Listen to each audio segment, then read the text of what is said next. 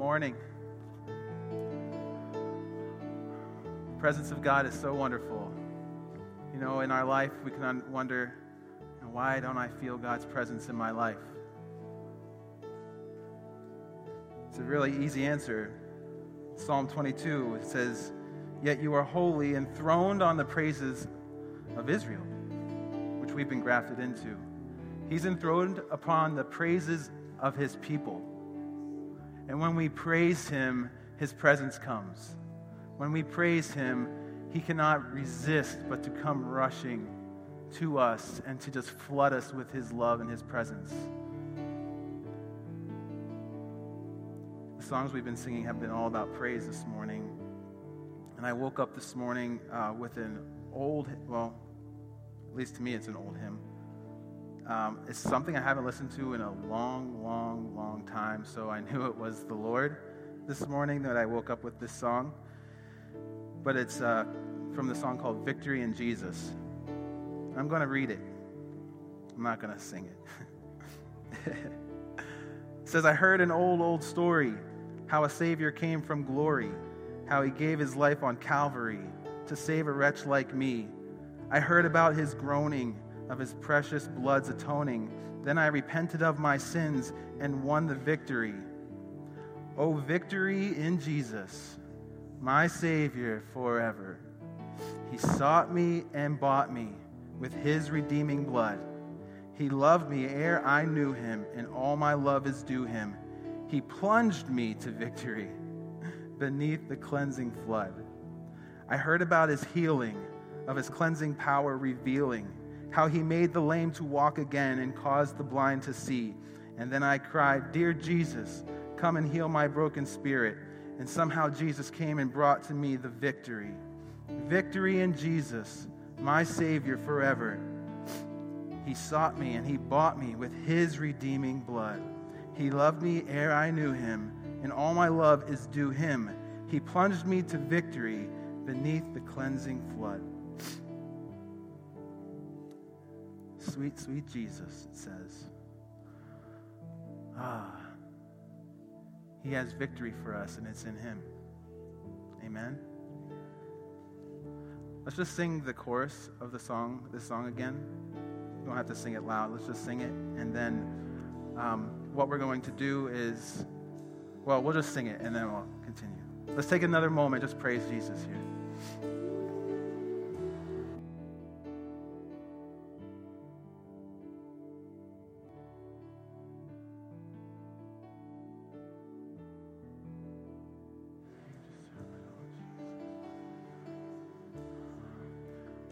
With that, we're going to take a moment and we're going to come to the communion tables. And while you come up, I want you to just let praise and thanksgiving be upon your lips. Um, at these two tables, we've got um, gluten-free plates in the in the center. So if you're gluten-free, you can grab a, uh, one of those cups. It is a two-cup system, so just grab a set of cups, and there will be a bread in the bottom and a juice on top. Uh, you can come down these center aisles here and then wrap around back to your your seats through this center aisle and the outside aisles. But um, let's just continue to sing that, and let's just come with praise, because he has bought us with his blood and he has given us the victory in Jesus. Amen.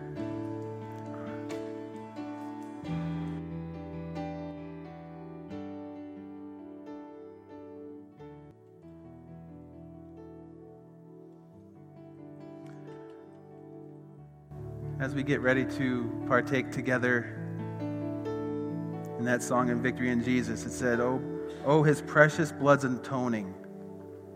Then I repented of my sins and won the victory."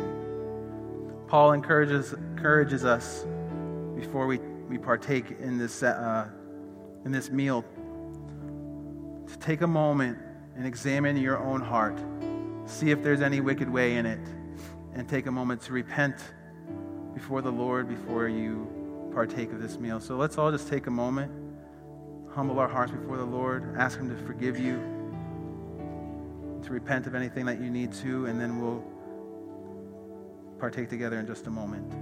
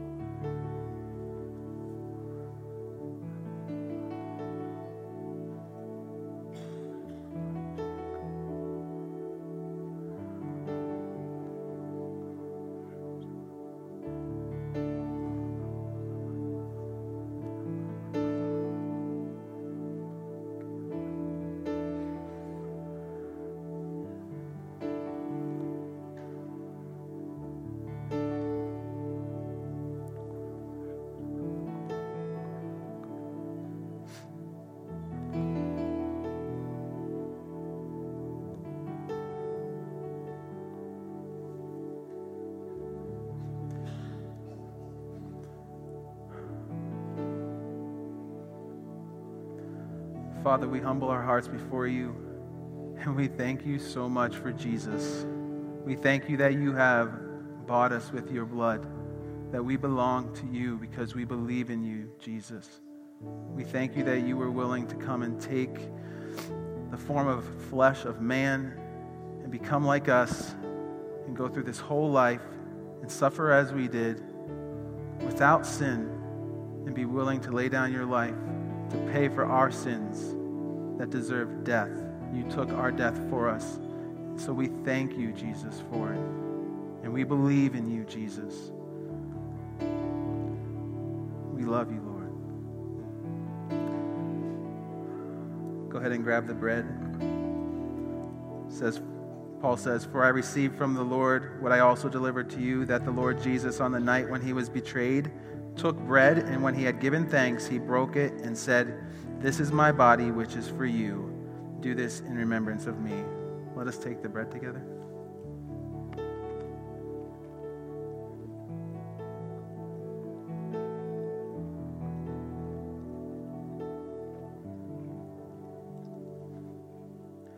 In the same way, he also took the cup after supper, saying, "This cup is the new covenant in my blood. Do this as often as you drink it in remembrance of me. For as often as you eat this bread and drink this cup, you proclaim the Lord's death until he comes." Let us drink together.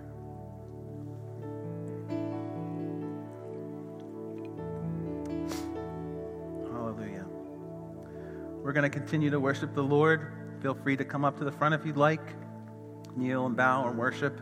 Uh, but let's just continue to worship him and love on him this morning.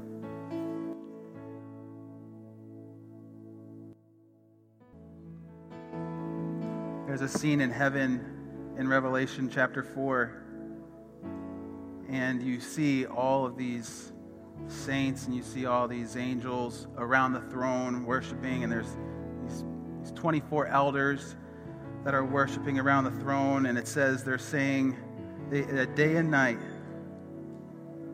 they never cease to say, "Holy, holy, holy is the Lord God Almighty, who was and is and is to come."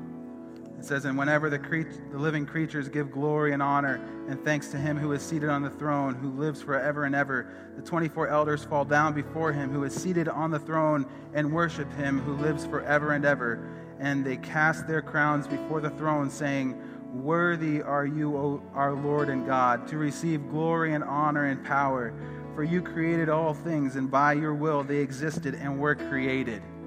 And when we come here and we gather together and we worship the Lord and sing, "Worthy, worthy are you, O Lord," and sing "Holy" to him, we are joining with the chorus of heaven to worship God.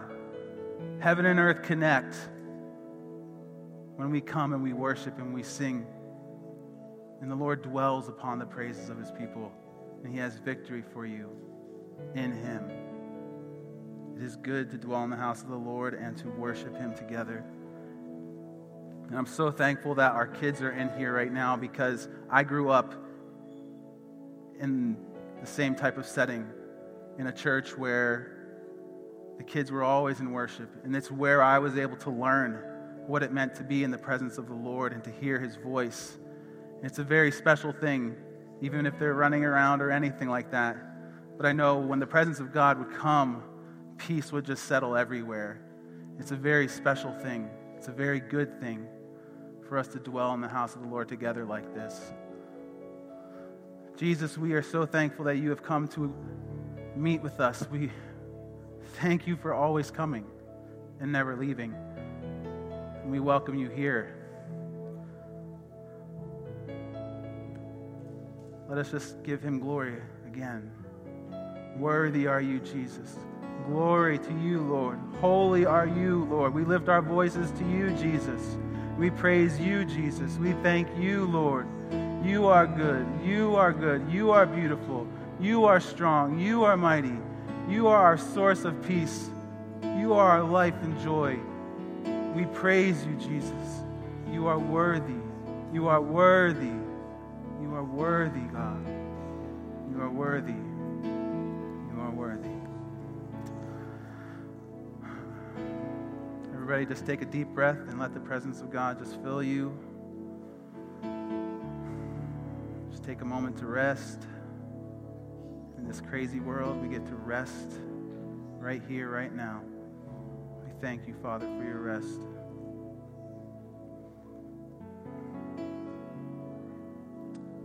Hallelujah. Well, we're going to uh, continue on here with the presence of God.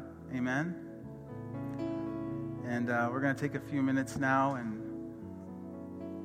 greet each other. We're going to take about eight minutes. I don't know why we do eight minutes, but that's the number we do. Um, during this time, you're welcome to get up and greet, use the bathrooms. Uh, I do want to welcome everybody here. Um, as you can see, Pastor Jason and Pastor Liz are not here today. They went uh, to a marriage conference, as they mentioned last week, this past week, and they got back kind of late in the week. And hi, and um, they're just take they're taking a rest today with their family because uh, they were away for so long. And so, um, but they miss you all, and they say hello. And um, so, if this is your first time here, we're so glad that you're here. Thank you for coming. Um, Yes, you can use the bathrooms out there. This is a time for people to be able to give. If you would like to uh, give of your tithes and offerings to the Lord, there's two buckets up front. There's an offering box in the back at the door. You're welcome to place them in there, but this is a chance for you to come and do that. Um, we do have our kids, uh, our nursery available right now, and our E C F Littles, which is age three through six, uh, available right now, which will be out the door and down to the right, to the classroom, so you can take your kids there. If your kids are older than that, we have our kids' corner with kids' bags that you can grab for them to uh, just give them something to do uh, during the service and uh, help them to entertain themselves, so to speak, while listening to the to the message. And I don't know if there's any other things. Nope. So, yeah, get up, say hello, and we'll be back in a little bit.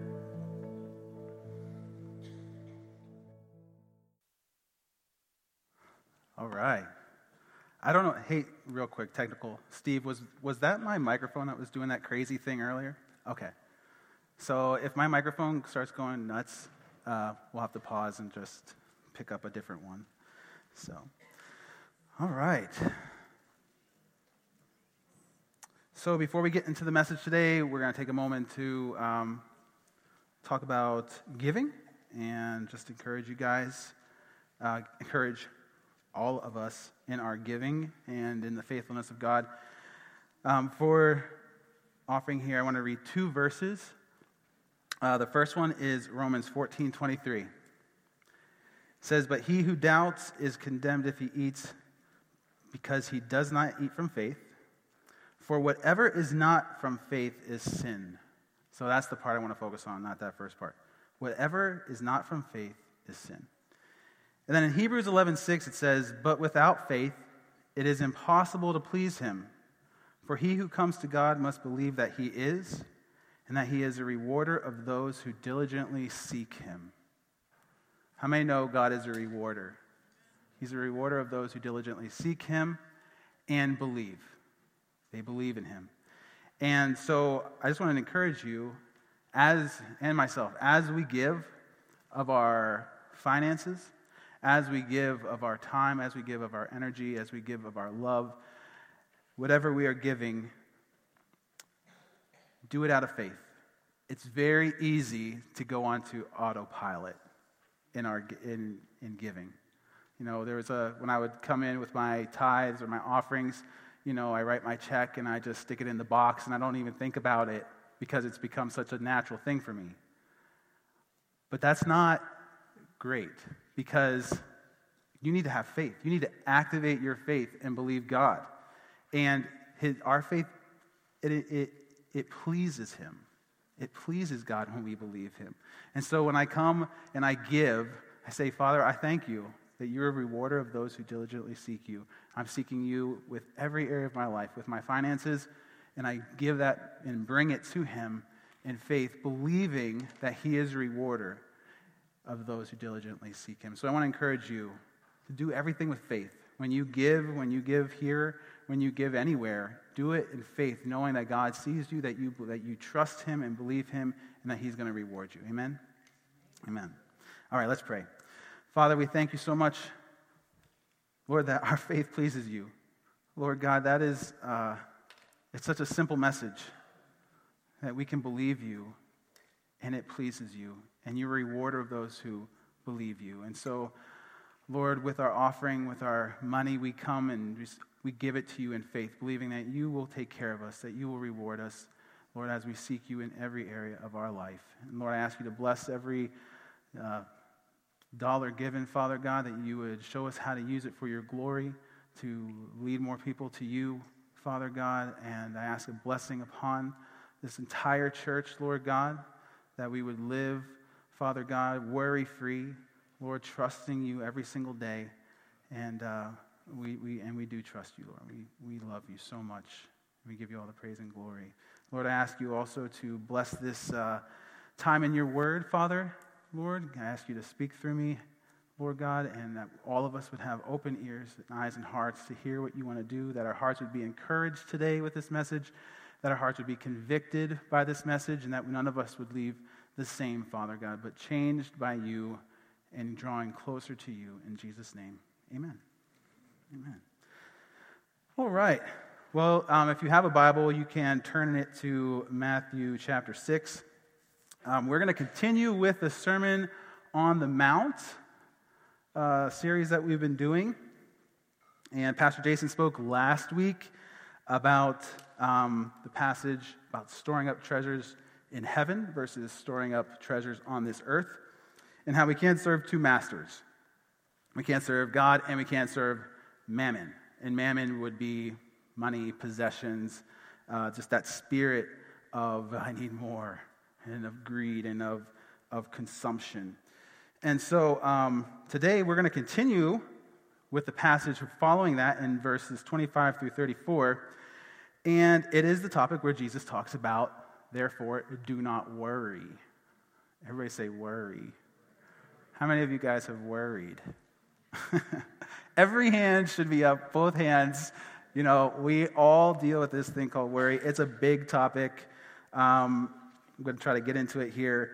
But worry affects everyone, whether it's simple, you know, over food and clothes, or whether it's being clinically diagnosed with some type of anxiety disorder. Um, I did do some stat checking. Stat checking. And uh, I'll just read some of them. It's kind of crazy. Nationally, over forty million adults, nineteen point one percent of the population, have an anxiety disorder in the U S. Let's see here. Nearly one-third of adults, thirty-two point three percent, reported anxiety and depression sy- symptoms in twenty twenty-three. Worldwide, anxiety disorders are the most common mental illness in the world.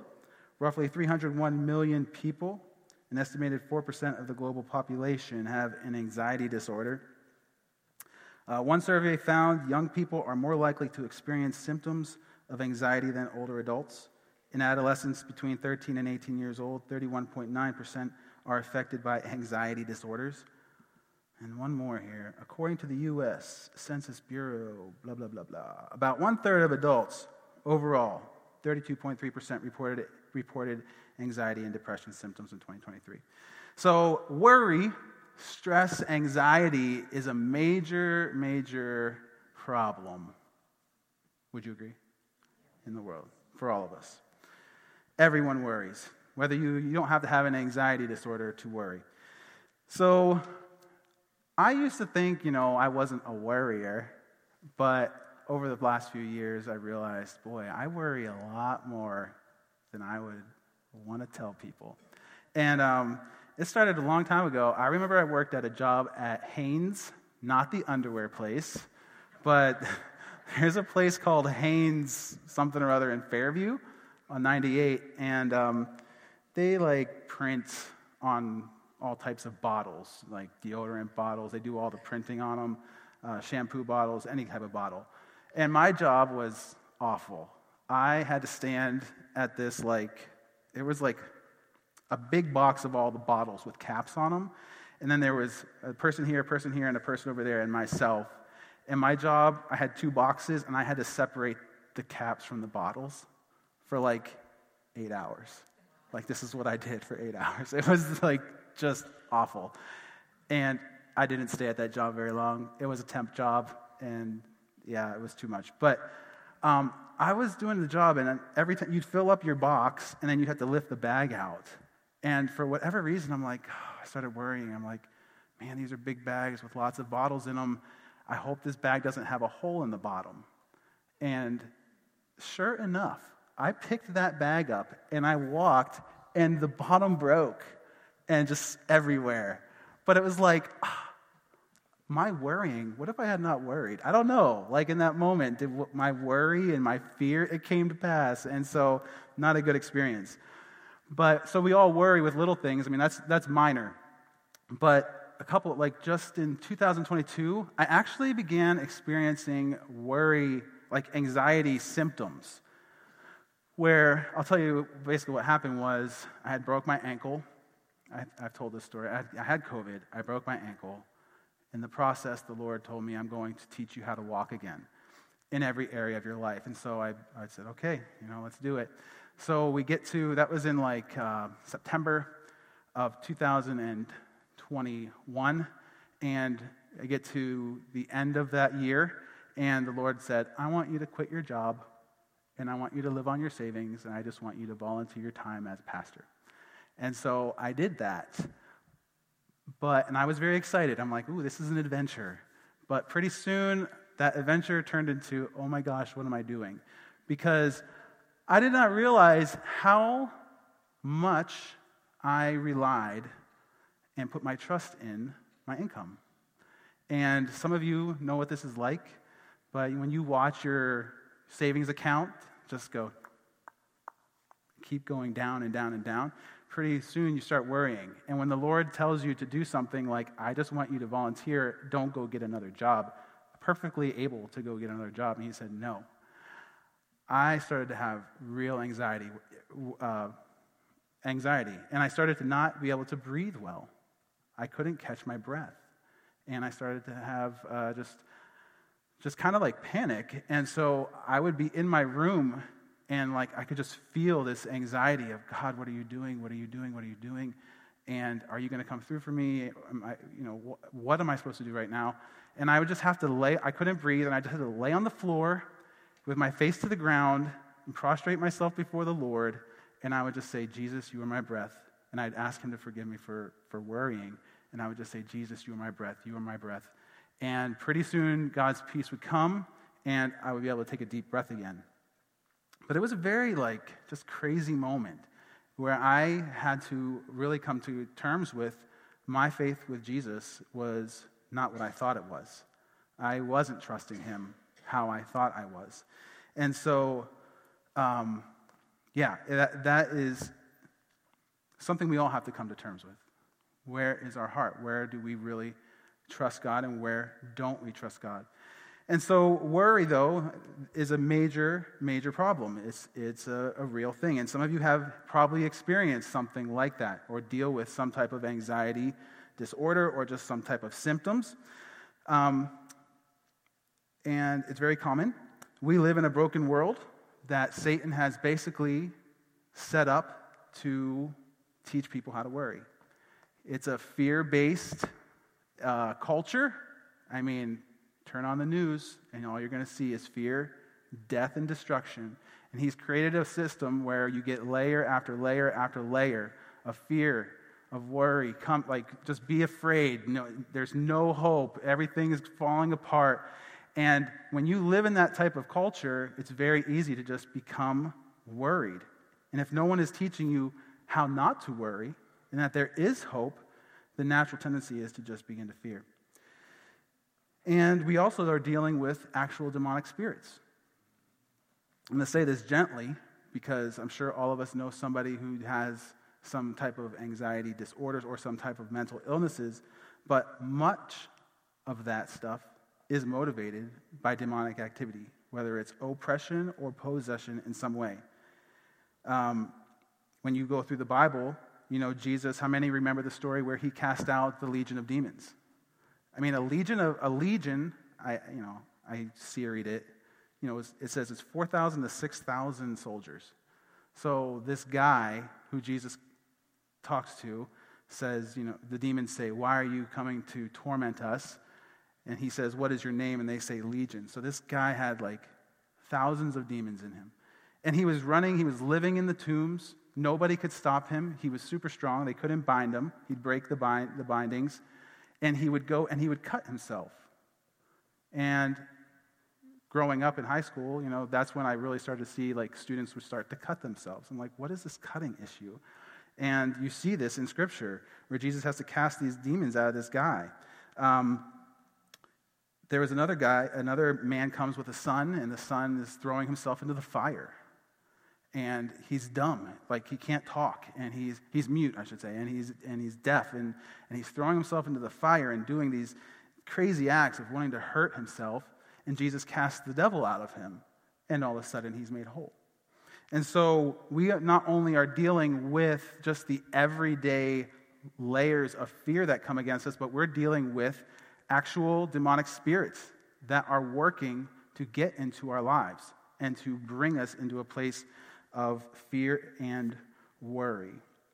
And so today, uh, in, in, in those situations, the world really offers no hope. What, are the, what does the world offer? Medicate it, right? Just go to the doctor, get on a medication, and that will fix it. And the truth is, it doesn't fix it. It might help a little tiny bit, but it does not ever cure the problem of fear and worry in our lives. But today there is hope, and we're going to talk about that hope. And it is found in Matthew six, and Jesus brings us this hope. So I'm going to read this passage, and then we'll break it down as we go through it. But I want to read the whole thing. Matthew six, twenty-five through thirty-four. It says, therefore, I say to you, do not worry about your life, what you will eat or what you will drink, nor about your body, what you will put on. Is not life more than food, and the body more than clothing? Look at the birds of the air, for they neither sow nor reap nor gather into barns, yet your heavenly Father feeds them. Are you not more va- of va- sorry, are you not of more value than they? Which of you, by worrying, can add one cubit to his stature? So why do you worry about clothing?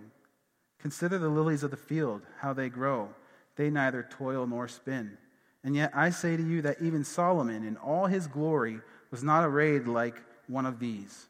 Now if God so clothes the grass of the field, which today is and tomorrow is thrown into the oven, will he not much more clothe you, O you of little faith? Therefore, do not worry, saying, what shall we eat, or what shall we drink, or what shall we wear? For after all these things the Gentiles seek. For your heavenly Father knows that you need all these things. But seek first the kingdom of God and his righteousness, and all these things shall be added to you. Therefore, do not worry about tomorrow, for tomorrow will worry about its own things. Sufficient for the day is its own trouble. That is a powerful passage of Scripture that a lot of us have probably heard. So let's break it down. First, let's define worry. What is worry? Worry means, so the Greek word used there, I'm not going to say it because it's hard, but it means to be anxious, to be troubled with cares. How many have been troubled with cares? It means to take thought of. The King James Version of this, it's when it says, therefore I say to you, do not worry about your life. Jesus actually says, take no thought about your life. I don't know about you, but I think about my life a lot. A lot. A lot, a lot. We all do, right? We're always thinking about our life. Okay, so then I looked up worry in the Webster's Dictionary. And I want to read this to you, and it is awful. Listen to this. Worry as a noun, mental distress or agitation resulting from concern usually for something impending or anticipated, anxiety.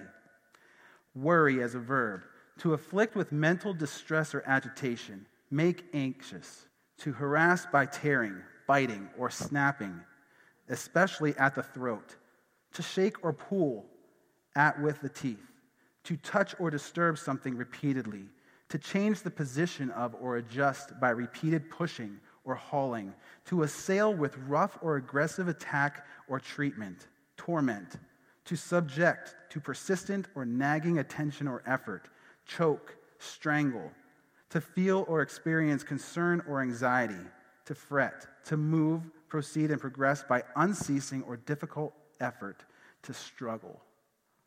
That is the definition of worry. When we worry, we are subjecting ourselves to that. And that's why Jesus says, do not worry. Because worry is the destroyer. Andy's definition of worry. The destroyer of your life. Worry destroys people's lives. one hundred percent. And when and Jesus doesn't want you to worry. And that's what we're going to talk about. When Jesus commands us not to worry, he's telling us a few different things. Okay? So he says, therefore I say to you, do not worry about your life. What is he actually saying about worry? One, that you were not created to worry. That is not God's plan for your life. He did not create you so that way you could live your life in worry and anxiety and terror, to be constantly annoyed and struggling and feeling like you're being choked by the world. That is not what God has for you. He has peace for you. He has life for you. Boy, what would it be like to live a life with no worry at all? We can do it. So that's the first thing. Jesus commands us not to worry. He's telling us, first, that you and I do not, were not created to worry. We were created to know him. We were created to dwell in the presence that we experienced this morning as we worshiped him, in that peace that passes understanding. So the second thing he's telling us is that worry is a choice. Worry is a choice. Everybody say choice. If Jesus says, do not worry, that means that we get to choose because we have free will, right? If Jesus tells us not to worry, that means we have the option not to. Anxiousness is something we feel, but worry is something that we do. We do not have to worry. We get to choose. Worry is one of two responses to, the, to our enemy called fear. You can respond with worry and destroy your life, or you can respond with faith and live free of fear. Faith is the opposite of worry, where we believe God instead of worrying. Yeah, but Andy, what about the clinical diagnosis and the medication I'm on? You're telling me I can make a choice to not be stuck in this diagnosis? Yes. Yes, I am. Every diagnosis, everybody that gets diagnosed with the, with some type of with with anxiety had come to a place where something happened in their life that caused them fear and worry, maybe a traumatic event, an abuse, it could be anything. The fear instantly begins to cause terror within a person's heart and mind, which forces a person to make a choice of what am I going to do now? And the natural tendency is to worry. And that worry continues and continues and continues and continues and continues until you have a disorder. And that's not placing blame on anyone, because as I said, we all live in this world that is designed right now to cause us to fear and worry. And if we're not taught about not worrying and how to choose faith, then yeah, the natural tendency will be to go towards worry. But you can live worry-free. You can be set free from disorders. You can live without medication. But it starts with Jesus. Okay. So, worry is a choice. The third thing, worry is a sin. And this was an ouch for me. Big time. Worry is a sin, but we don't have to sin. Jesus commanded us not to worry. That means that if we then go and worry, we are sinning. Sorry to bust your bubbles. Some days I think I, I went through the whole day and I didn't, you know, I didn't do whatever, and I feel, oh, I did great today. And then all of a sudden I start worrying about something. I'm like, no, no worry allowed. Okay, worrying is a sin, but we don't have to sin. Romans six fourteen, for sin shall not have dominion over you, for you are not under law but under grace. Sin shall not have dominion over you. Through the blood of Jesus we have been set free from sin. Hallelujah. We are set free from sin. We can choose not to sin because we have free will. Right, Rory? We have free will. We get to choose not to sin. Fourth thing, worry is not your identity. Many people live with worry and anxiety like it's their identity. And Brother Paul's not here. He and Luana are, I think, down south right now. But he would agree one hundred percent with this. People live like it's their identity, and they make it their identity by saying things like, my anxiety. Ugh. They say, I just can't help but to worry. I'm a worrier. And here's the thing. Proverbs eighteen twenty-one, death and life are in the power of the tongue, and those who love it will eat its fruit.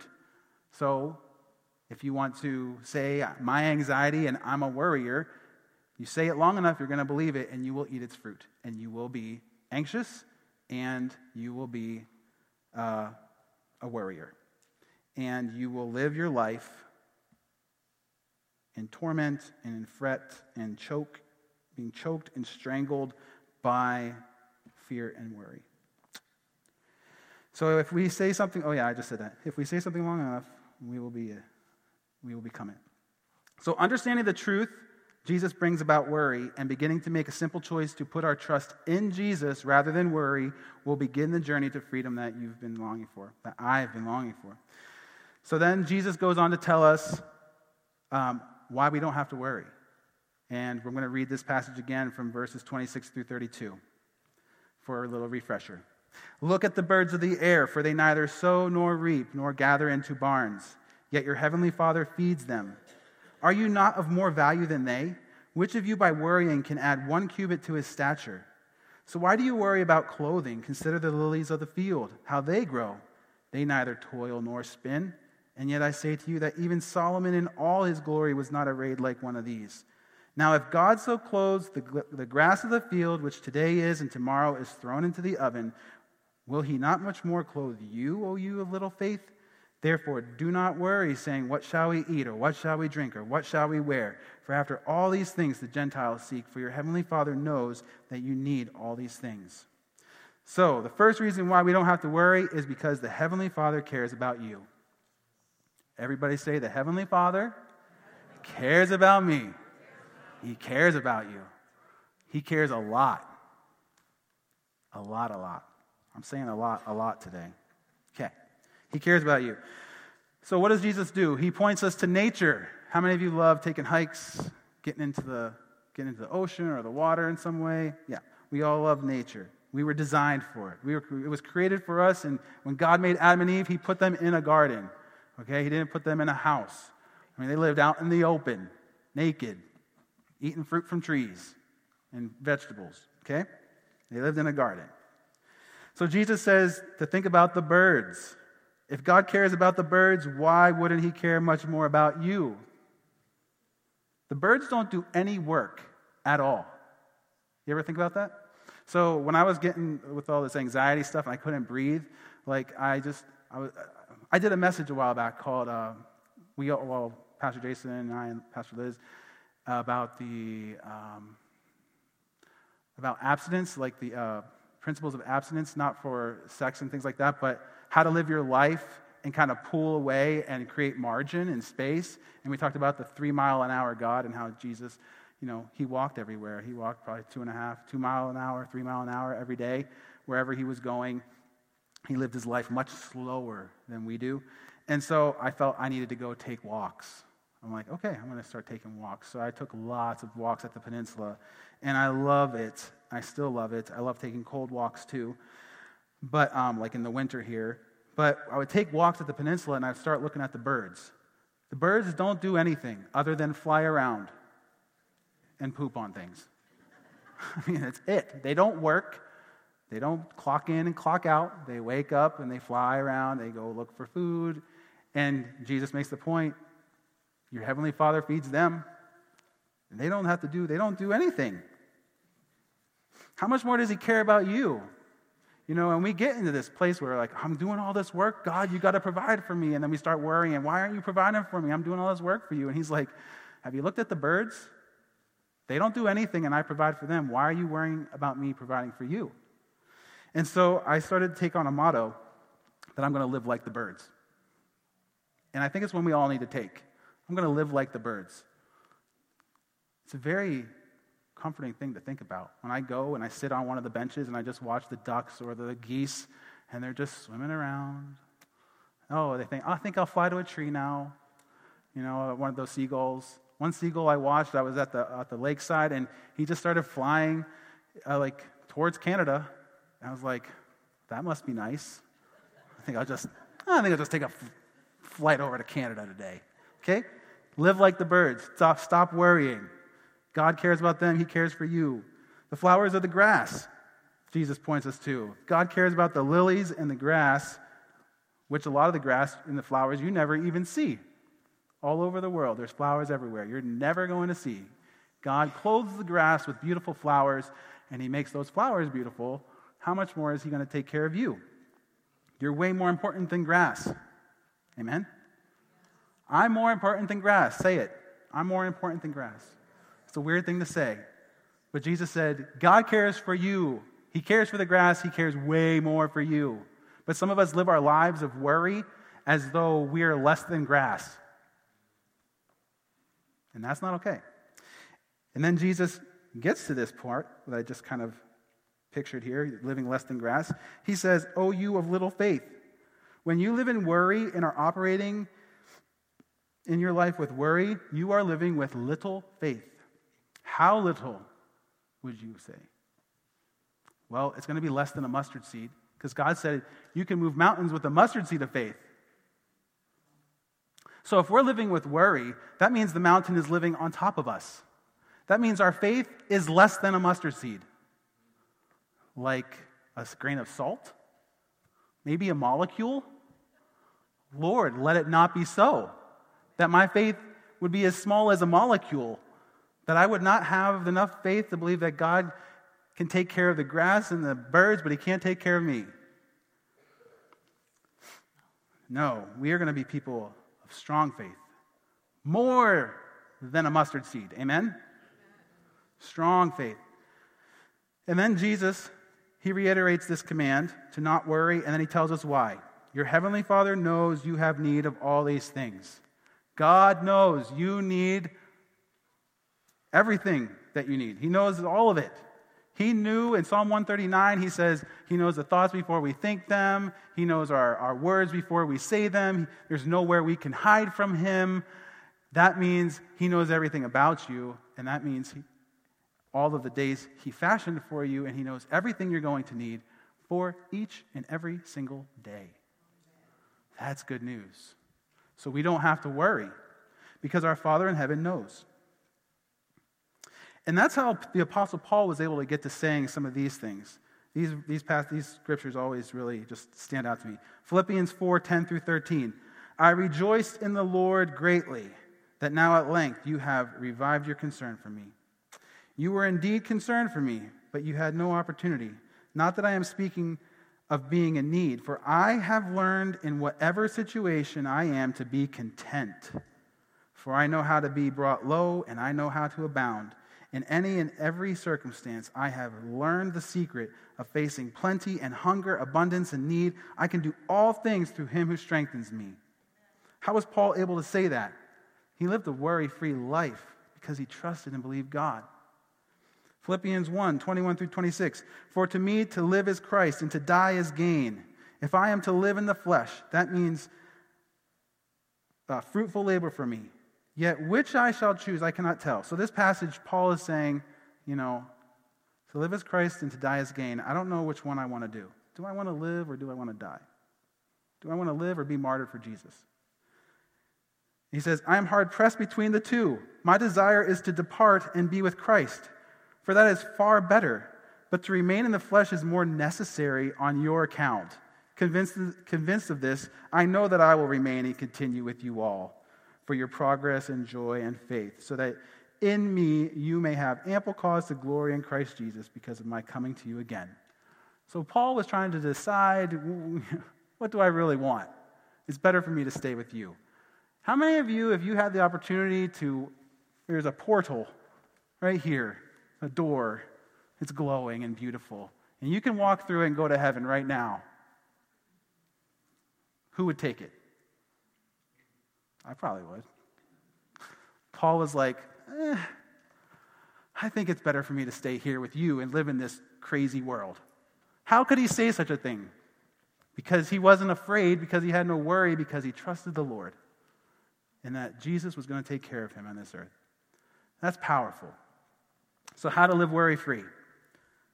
Matthew six, thirty-three and thirty-four, the end of that passage. It says this, Jesus says, "But seek first the kingdom of God and his righteousness, and all these things shall be added to you. Therefore do not worry about tomorrow, for tomorrow will worry about its own things. Sufficient for the day is its own trouble." So Jesus says the way to living without worry is to seek the kingdom of God and his righteousness. All the things we have need of will be added to us if we seek first the kingdom of God and his righteousness.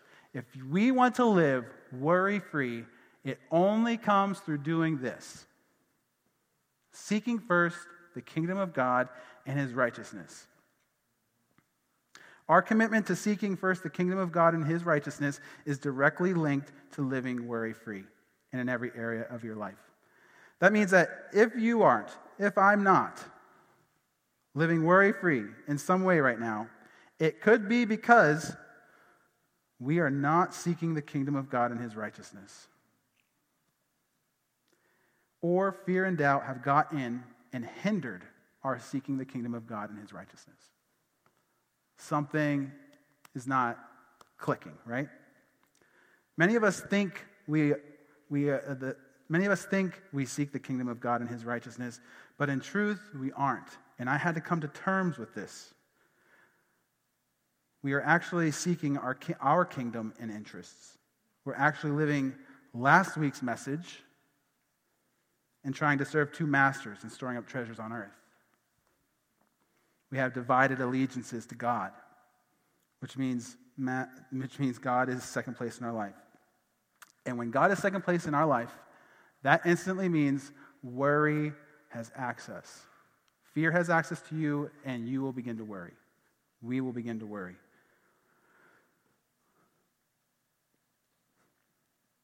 I had to come to terms to this when I moved back from New Jersey. So when I came back from New Jersey, I came back from a pretty just awful, broken relationship. And I came back, excuse me, with everything I owned in my car. I went there with more than I owned in my car. I went there with, with like a U-Haul truck, let's say. And then I was able to amass more things as I lived in New Jersey and create a nice little little kingdom for myself, so to speak, which I was doing. I was planning a church, you know, like, and God provided for me, but I had more things. And then I went through this awful situation, and I wound up coming back here with everything I owned in my car other than my bicycle, which was strapped to the trunk. And I had to move in with my grandfather because I needed a place to live. And I lived in the basement and in the, in my bedroom. And um, I soon had, you know, had to go find a new job and all that stuff. And but soon my grandpa's health started to, de- to decline, and I had to begin taking, really taking care of, of the kingdom that God had given him, of his property, of his house, and all these different things. And I, I was like, oh, this is... oh man, I don't, I want my own stuff again. Like, I want my own place. I don't want to go through this this caregiving season. And then it only continued. My grandpa's health started to go down, and my mom got cancer, and then we're caregiving for her. And it's just feeling, oh gosh, God, what are you, what's going on? And it's, there's worry and there's struggle and all these different things. And, and I had to come to terms with the fact that that I was wanting my own kingdom more than I was wanting God's kingdom. Like, God led me into that season for a reason. There was things I needed to learn and go through and experience so that I could help, so that way I could help other people. And I was fighting against it and struggling and struggling until finally I came to the point and was like, your will. I'm going to seek first your kingdom and your righteousness and trust you. But we all have to come to that place where are we seeking the kingdom of God, or are we seeking our kingdom and building our kingdoms? We get this idea that God is very focused on actually seeking to build our kingdoms on this earth. The, and the truth is, he is not. Yeah, but Andy, what about what God says, how if I delight myself in the Lord, he'll give me the desires of my heart? Oh, that's a good one. Yeah, you're right. What, what about that? Well, let me ask, are you delighting yourself in him? Because someone who delights themselves in the Lord isn't worried about their desires being met. Because in delighting themselves in the Lord, they dwell in his love and gain a confidence and contentment that God is good and is who he says he is and will bring to pass the desires of their heart in his perfect timing. When our focus is not on his kingdom, it is on our kingdom, on our desires, living life how we think it should go, expecting God to do what we want. Then when God doesn't come through in some way, we think he, in the way we think he should, we get afraid and we get angry and we worry and we run. And we've lost focus of who God is and why we even exist and what God is doing in this earth and what he has in store for us. We are called to abandon this world. Right, Janet? We are called to abandon this world in our personal kingdom-building endeavors. Jesus says, Matthew sixteen twenty-four, then Jesus said to his disciple, disciples, if anyone desires to come, to, to come after me, let him deny himself and take up his cross and follow me. What is Jesus saying? Take up your cross? The cross is what? A torture tool that he is going to die on? For our sakes, he's calling us to lay down our lives for the sake of others. Matthew ten thirty-seven through thirty-nine, he who loves father or mother more than me is not worthy of me, and he who loves son or daughter more than me is not worthy of me, and he who does not take his cross and follow after me is not worthy of me. He who finds his life will lose it, and he who loses his life for my sake will find it. That is what God has called us to on this earth. This whole current world is all temporary. Pastor Jason talked about this last week. It's all going to burn up. When you die, you can take nothing with you. What about my four oh one k? Listen, have a four oh one k. It's good. It's good to prepare. Be like the ant. Proverbs talks about that. But if we live our lives to just get to a place of retirement and we to amass things so we can live comfortably, that is not what God has called us to. When he called us to take up his, our cross, to follow him, he's calling us to a life of laying down our lives for him, of living a life of generosity with our hands open and giving and loving people. The world is all going to burn up. And until we understand that God's kingdom is our kingdom and that when we build God's kingdom, we are actually building our kingdom, we will live in this world with fear, worry, and terror. When you are building the kingdom of God, you are building your kingdom.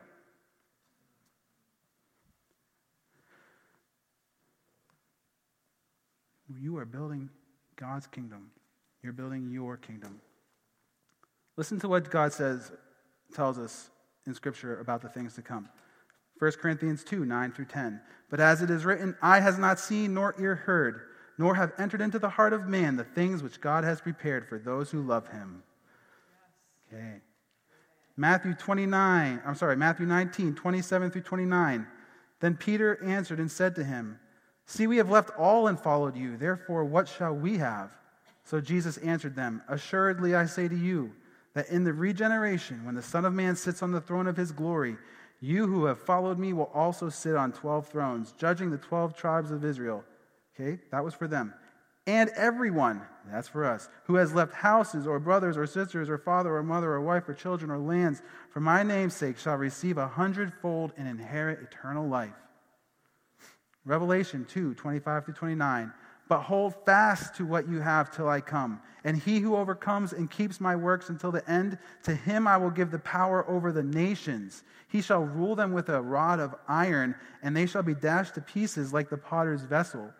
vessels, as I also have received from my Father. And I will give him the morning star. He who has an ear, let him hear what the Spirit says to the churches. And then in chapter three, verse twenty-one through twenty-two, to him who overcomes, I will grant to grant to sit with me on my throne as I have also overcome and sat down with my Father on his throne. He who has an ear, let him hear." So what is Jesus saying? He's saying, I have a kingdom, and you're all supposed to be a part of it. Ruling it with him. Listen, he said sit on his throne. Like, not on the Father's throne. Jesus sits at the right hand of the Father. But he said, I'm going to have you sit on my throne. The kingdom to come, when Jesus comes back here, and he sets up his kingdom, listen, that's that's no joke. We're, I look forward to that. Living in our new bodies, never fearing or worrying ever again. Living without suffering and pain. Like, that's what God has for us, and we get caught up living on this earth, building our kingdoms. But God says, no, don't do that. Set your eyes on my kingdom, because my kingdom is your kingdom. He has many wonderful things for us. Sid, could you come back up? Is this all kind of making sense? We need to seek first the kingdom. So how do we seek first the kingdom? Well, it really starts with the relationship with Jesus. So if you're here and you do not know Jesus, the way you seek the kingdom of God and his righteousness is by coming into a relationship with God. The Bible says that when we believe him, it's counted as righteousness. So when we believe that, that there is a God that created all things and he is good and that he created us for himself, when we understand that we all have sin, man has sinned against God and disobeyed him and separated ourselves from him. And the consequence of that sin was death. But God in his great mercy sent Jesus to die for our sins so that way we could be restored to a relationship with God. And when we come to him, we submit and we say, God, I'm a sinner. I have messed up in this life. I have pur- purposefully done wicked things in my life, and I need your forgiveness. Come and save me. He promises to come in and make you righteous. That is the first step to seeking the kingdom of God and his righteousness, coming to an understanding that you and I need Jesus. The next, the next thing, what, how do you, how do you do it? How do you seek the kingdom of God first? Well, for those of us who are followers of Jesus, it's a lot of different things. Repentance. Repenting of our sins. Repenting for worrying. Okay? Repentance. That means changing our mind of the things that we have done wrong and choosing to follow Jesus and his righteous ways. It looks like surrender and consecration to God's will for us every day. Getting, getting before him more and more and more. Down on our knees. Laying prostrate on the floor, crying out to God, God, have mercy on me. I surrender my life to you. Consecrate, I consecrate my life to you. I dedicate it to you. I will do anything you want me to do. I will talk to my coworker. I will forgive this person that has sinned against me. I will love my wife better. I will take care of my kids better. I will give. I will serve. I will volunteer. I will do anything that you ask me to do. I'll go to another nation as a missionary. I, I'll go to change my major, whatever. If God tells you to do it, it's a consecration to him where you say, ah, God, I will do whatever you want. I just want to build your kingdom. I want to see your name glorified. I don't want people to go to hell. I want them to be saved. And when we set our minds on this, this building of God's kingdom and seeking him and just for, forsaking this world and choosing him, the peace of God rests on us. And God promises that he will meet all our needs. If I was to have, so let's just say, you know, Jesus is right here, and I'm following him. If I'm doing what he's saying I'm supposed to do, he's going to provide everything I need, right? He said, okay, Andrew, we're going to go over here, and we're going to go, you know, minister to this guy, or I want you to move. I want you to move to another state and help plant a church with this person. He's going to provide. If I say, okay, I'm going to do that. So he's walking this way. He says, okay, you're going to need a house so you can live right here. And I'm going to give you the money that you need with this job to be able to pay for those bills. He's going to provide everything that you need. Your heart is broken right now, and you're suffering in some way, and you're worried about something, a desire that's not being met. If you're following Jesus, he is always going to take care. He's never He always has time to stop and to hug and to love and to care and to bring peace. When you care about what He cares about, His blessings just flow, and He will meet those needs. Even little things that you might desire. I was in New Jersey. I might have told this story. I was like, God, I want. I was, I was serving. I was just all in with with planning this church, and I was like, God, I just want to go to a hockey game because I live right in New Jersey. Sure enough, two weeks later, this guy from my church, he's like, I have two tickets to a hockey game. Do you want to go? I was like, yeah. He's like, you can have both of them because I can't go. You can take a friend. I said, awesome. Thank you. He's like, I think it comes with free parking. I said, oh, that's great. Okay. So then I get the ticket and I get there. I didn't look into the ticket. You know, I just was like, I, I knew where the free parking was, so I went and got the free parking. I walk in and I'm like, where am I supposed to go? And the usher takes me to where I'm supposed to be. And he takes me to this giant room filled with like all the food, like restaurants in it, and this with like all the food you could eat. And then he takes and he's like, and you can sit in this section. It's like a private section with perfect seats to see the whole rink. And then the game, so I had all the food you could want with perfect seats, and then the game went into overtime, like double overtime, and they won in a shootout. And I was like, That's, it was for something very simple. Well, it was because I was seeking the Lord and going about His righteousness, and I just prayed a simple prayer, and He gave it to me. But when we're doing that, he, he when we live that way, He provides. But that's a simple thing. That's just a little want. Some of us really need some deep things, right? Some heart healing. Seek first Jesus. Cry out to Him. Do whatever it takes to get to Him every single day. He will, he will heal your heart personally. He will bring people into your life to encourage you and strengthen you. He will do it. But when we're building, when we're saying we're following Jesus, but then we're going over here and trying to build, yeah, but I want this house, and I want to do this and that, and and da-da-da-da-da. If it's not in line with God, then we're over here, and His blessings are over here, where you're supposed to be following Him. But if we're over there, there's no blessings. So then what do we do? We worry. And God, but I wanted this. Like, this is what I had to deal with in New Jersey. I thought, I'm never moving back to Erie, Pennsylvania. I'm staying in New Jersey, or I'm going to go somewhere else and help another pastor do, do this and do that. And I was planning my next kingdom after I was done helping plant that church. And God was like, mm, that's actually not the way it's going to work out. And He just basically, I didn't have a choice. He, like, just took a shepherd's hook and was like, you're going back home, buddy. And that's what happened. And now I'm here. So the blessings of God follow us, flow upon us as we follow Jesus, I should say. We need to pray more. We need to believe that our Heavenly Father is not a liar and that He will take care of you. We need to be willing and obedient to do whatever He says. We need to ask the Father on a daily basis, what is on your heart today? What do you want me to do? And then go and do it. And let Him stretch us. Listen, it's a journey. None of us is going to be perfect at this all at once. Okay? Step by step, day by day, we get into this place. We are fully, where we become fully surrendered to God, and He perfects us. We don't have to be perfect. He's the one who perfects us.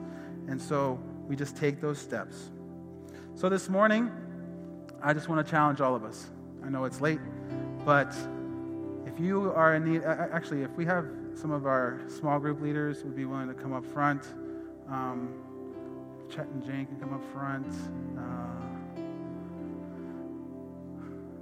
if you need prayer, if you're dealing with, if you need to receive Jesus, if you're dealing with actual anxiety issues and disorders or things, and you're just really struggling right now, the first step to seeking the kingdom of God and His righteousness would be coming up and getting some prayer and just saying, I need help. Jesus, help me. And these people will come up and pray for you. Chet and Jane, if you could come on this side too. And then, so if you need prayer for something, I would encourage you to come on this side, okay? For those of us who maybe don't need prayer necessarily for something specific, but your heart is convicted and you say, you know what, I've been worrying too much. I need to stop worrying. use this side to come up and just repent. Say, God, you don't even have to come up. You can stay in your seats. But if you would like to, if you're feeling, I need to take some type of step, well, then take a step and come up here and consecrate your heart to God again. Say, God, I'm going to stop worrying. I'm going to trust you to meet my needs. I'm going to trust you to help me make a decision on what I'm supposed to do right now, where I'm supposed to go, what I'm supposed to focus on. I'm going to trust you to help provide a way for me to pay my bills, to, to, to, meet the, to pay my debts off. Father God, I'm going to come to you. I'm going to reconsecrate my heart to you and trust you and follow you. Do that on this side, all right? So I'm going to pray, and then just we'll just take some time here. If you don't need to come up here for anything, just take a moment and pray for the people that do, okay? So, Father, I thank you so much for your faithfulness to us.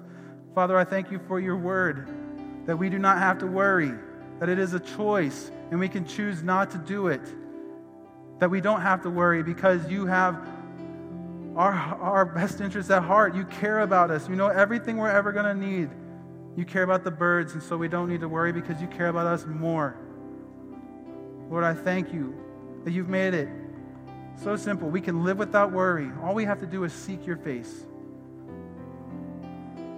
All we have to do is follow you, and you take care of the rest. So, Father, speak to our hearts right now. Don't let us leave the same. We put our trust in you. As a church, we consecrate ourselves as a church to you, to seek you, to go about building your kingdom in Erie County. In Jesus' name. If you need prayer, come on up. If you want to repent and pray and dedicate your heart to the Lord, come on up. We'll just take a few minutes and then we'll close.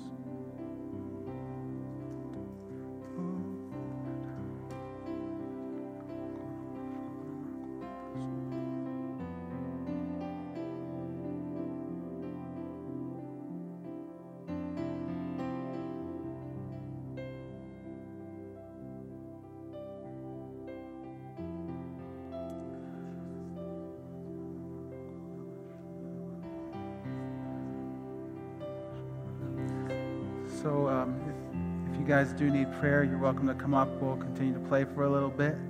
Um, but I want to encourage you. Trust the Lord. Seek the kingdom of God and his righteousness. You can live worry-free. I know because the Lord has brought me into a place of contentment that I have not experienced really ever before. He has contentment for you. one hundred percent. Where you can live your life and wake up joyful and with peace. He has where you can go to bed in peace, where you are be able to be constantly aware of the thoughts that are coming and you take them captive. You say, no, I'm going to believe God. That's a lie from the enemy. I'm not going to take that offense. I'm not going to live worried. I'm not going to live in fear. That is what is available to you today. So keep diving into seeking the kingdom of God. I'll close with this. Philippians four, six, and seven says, be anxious for nothing, but in everything by prayer and supplication. With thanksgiving, let your requests be made known to God, and the peace of God, which surpasses all understanding, will guard your hearts and minds through Christ Jesus. Amen. All right, you guys are dismissed. Uh, can't wait for next week. And um, yeah, it's been wonderful. I love you guys. Uh, real quick, for those who are attending the usher meeting today, it's going to meet over in this section in just a few minutes, so you can make your way over here. Uh, but again, if you need prayer, please do come up and get prayed for.